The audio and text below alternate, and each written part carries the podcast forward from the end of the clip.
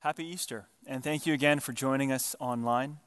If we can be honest, this is not the Easter that we imagined having together, but I'm still grateful that uh, despite all of the challenges, that we've been able to experience worship in meaningful and beautiful ways.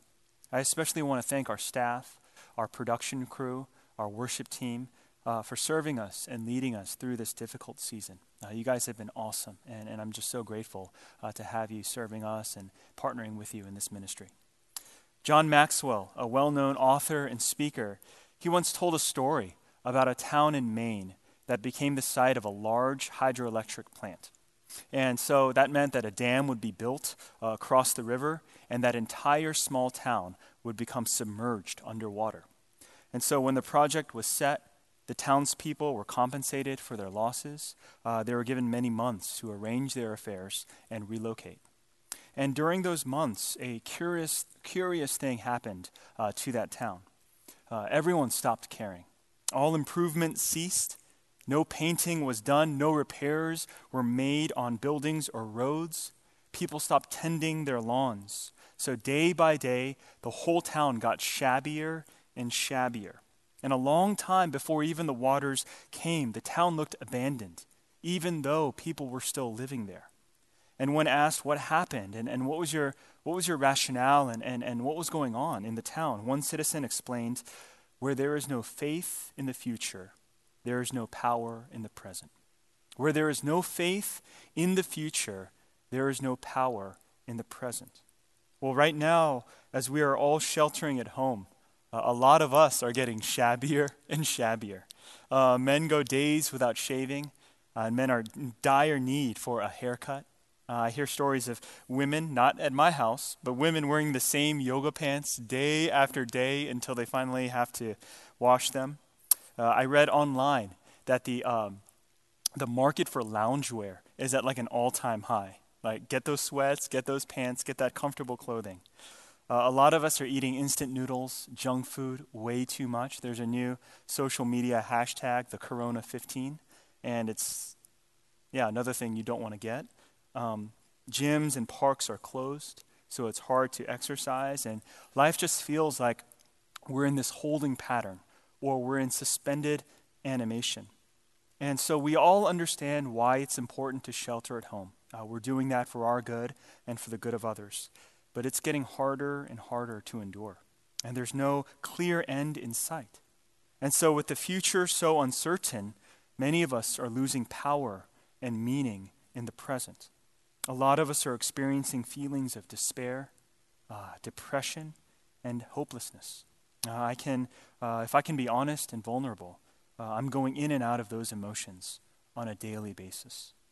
And today, on Easter Sunday, we all need to remember the powerful hope that God provides his people. This hope that we have in Jesus Christ. The Apostle Peter describes it as a living hope, as a living hope that is grounded in the resurrection of our Lord. Brothers and sisters, the message of Easter, it's not just one of wishful thinking or empty optimism. The message of Easter is not just romantic religion, trying to tickle our ears and make us feel better. No, the gospel is a powerful truth that gives us strength for today and bright hope for tomorrow. And so if you're, if you have your Bibles, would you please turn to our passage for today? I'll be reading from First Peter chapter one, verses three to nine. And let's go there uh, in our text. First Peter chapter one, verses three to nine. Trusting that you're there, may God bless the reading of his holy and inerrant word. Blessed be the God and Father of our Lord Jesus Christ. According to his great mercy, he has caused us to be born again to a living hope, through the resurrection of Jesus Christ from the dead, to an inheritance that is imperishable, undefiled, and unfading, kept in heaven for you, who by God's power are being guarded through faith for a salvation ready to be revealed in the last time. In this you rejoice, though now for a little while, if necessary, you have been grieved by various trials, so that the tested genuineness of your faith, more precious than gold that perishes, though it is tested by fire, may be found to result in praise and glory and honor at the revelation of Jesus Christ. Though you have not seen him, you love him. Though you do not now see him, you believe in him, and rejoice with joy that is inexpressible and filled with glory, obtaining the outcome of your faith, the salvation of your souls. Amen. The word of the Lord. Well, today in classic fashion, we're going to unpack three ideas from our text. Three ideas from our text. And the first is this: the reason for hope. Second, the reward of hope. And finally, the endurance of hope. Okay, so the reason for it, the reward for it, and the endurance of it, hope. If there's anyone in the New Testament who can write about hope, it's actually the Apostle Peter. When Jesus first called him to follow him and become a disciple, he left his home. He left his family. He left his work, all because he believed that Jesus was the Messiah. For three years, he traveled with Jesus. He heard him teach. He saw him perform amazing miracles. And Peter confessed with his own lips, "You are the Christ, the Son of the living God."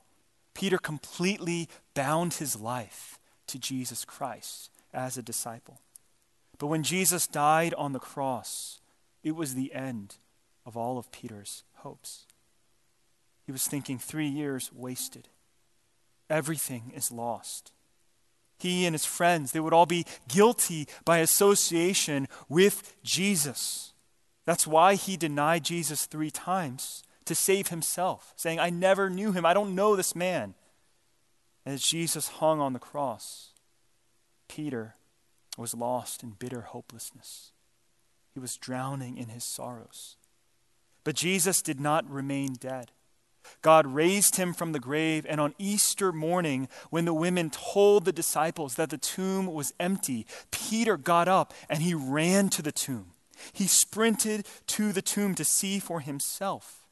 And when Jesus appeared in the upper room to the disciples, hope was fully reborn. Hope was rekindled, a hope that was lost, a hope that had died. It was found again and renewed by the resurrected Lord. And this is why Peter calls this Christian hope, this gospel hope, a living hope. He experienced it himself, and he writes so that we could have it as well. Look with me again to verse three of our passage. Peter writes, "According to his great mercy, he has caused us to be born again to a living hope through the resurrection of Jesus Christ from the dead." If you read that verse closely, you'll see that it's not as simple as us just having hope in the resurrection. It's, it's much more than that. That is a good truth. That's a solid, valuable truth for us. But there's something greater, something more personal that Peter is describing when he's describing our living hope. One theologian, Edmund Clowney, he writes this: "Christ's resurrection spells hope for us, not just because he lives, but because by God's mercy, we live. In Christ's triumph, God makes all things new, beginning with us." In Christ's triumph, God makes all things new, beginning with us. Friends, have you experienced this? Is this reality yours? A living hope, a new life in Jesus? Because that is how we have this thing that Peter's describing as a living hope. It's not just us agreeing to the fact, the idea, the truth that Jesus is alive. No, it's by us experiencing the power of the gospel as we fully trust in who Jesus is and then receive all that he has to offer us. Jesus came so that you and I might have life. He rose from the dead so that you and I could be raised with him. There's such a difference between just mere head knowledge and experience. There's such a difference between just knowing something and experiencing it. I could describe the Grand Canyon for you. I could show you high-definition pictures and images of the Grand Canyon. We could, we could watch uh, Planet Earth in four K together. But until you go, Until you go to the Grand Canyon and experience its breathtaking beauty, everything else falls short.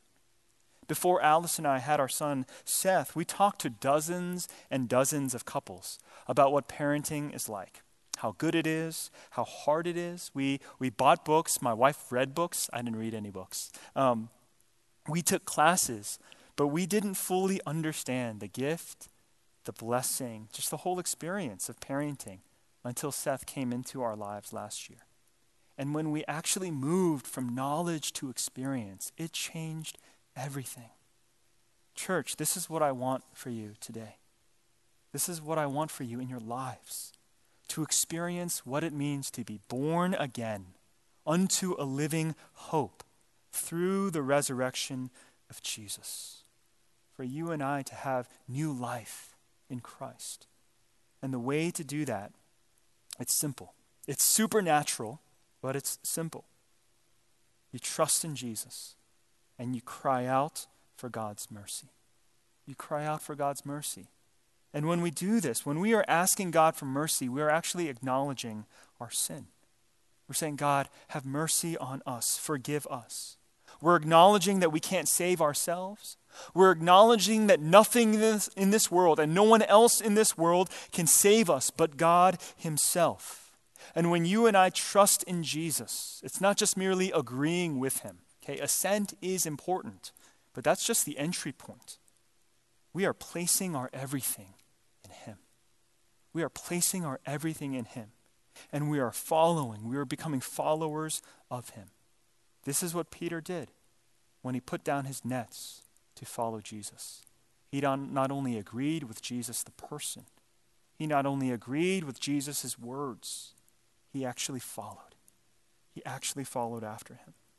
This is what the Apostle Paul did when he met Jesus on that road to Damascus.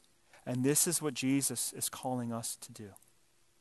Even while we are sheltering at home, in our bedrooms, in our living rooms, Jesus is inviting us. He's calling us to follow him, to believe that he is the way, the truth, and the life. And what Jesus is offering to you and I is a living hope, a living hope that is good, a living hope that is beautiful, a living hope that sustains us.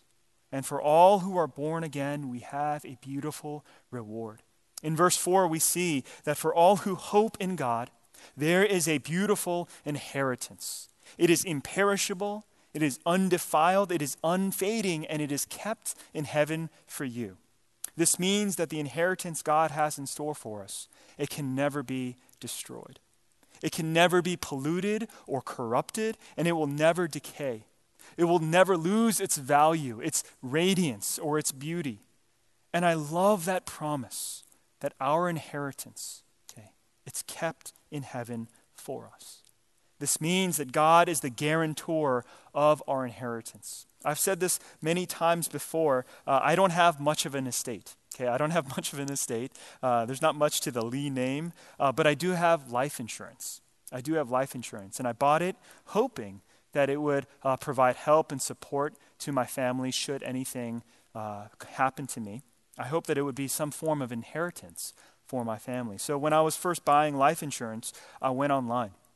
And like many searches, you'll find a sea of options, different companies, different terms, different prices, different types of plans. And I didn't just choose the policy that gave me the uh, most amount of money for the least amount of pricing, okay? Uh, I didn't go for the uh, best coverage or most coverage for the best price.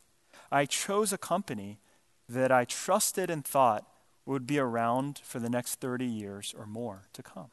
I didn't want to choose the Blockbuster of life insurance or the uh, the Napster of insurance companies. I needed to choose the best keeper, okay? Not just the best terms for my policy, but the best keeper of my policy. And so this is the one that I chose. Um, I'm just kidding. I'm not going to tell you. That's ridiculous. I'm not an insurance salesman. Uh, but maybe their numbers would have gone up after this message. Um, but you get the point. You get the point. It's not enough just to have a great inheritance prepared for us or promised to us. We need a reliable keeper. We need a reliable keeper.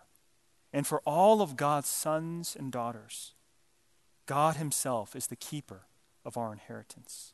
Just like he did with Abraham.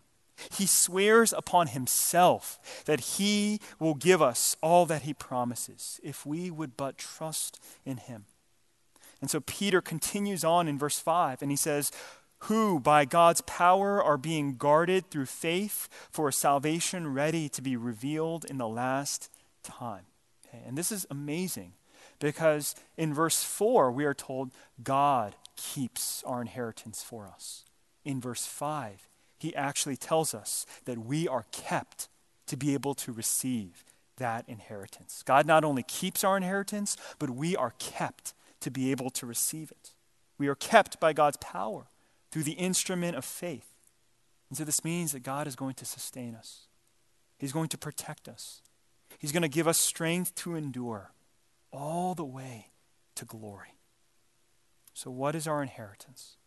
What is this thing that is imperishable? This thing that, that will not decay? For Israel in the Old Testament, it, it was the land of Canaan. It was the land of milk and honey. But if you read through the Old Testament, you see that because of Israel's disobedience, because of their sin and lack of faith, the land is ransacked and destroyed by outsiders. The land is defiled with idolatry and false worship. The land experiences famine and devastation. But for one tribe, okay, remember there were twelve tribes in Israel.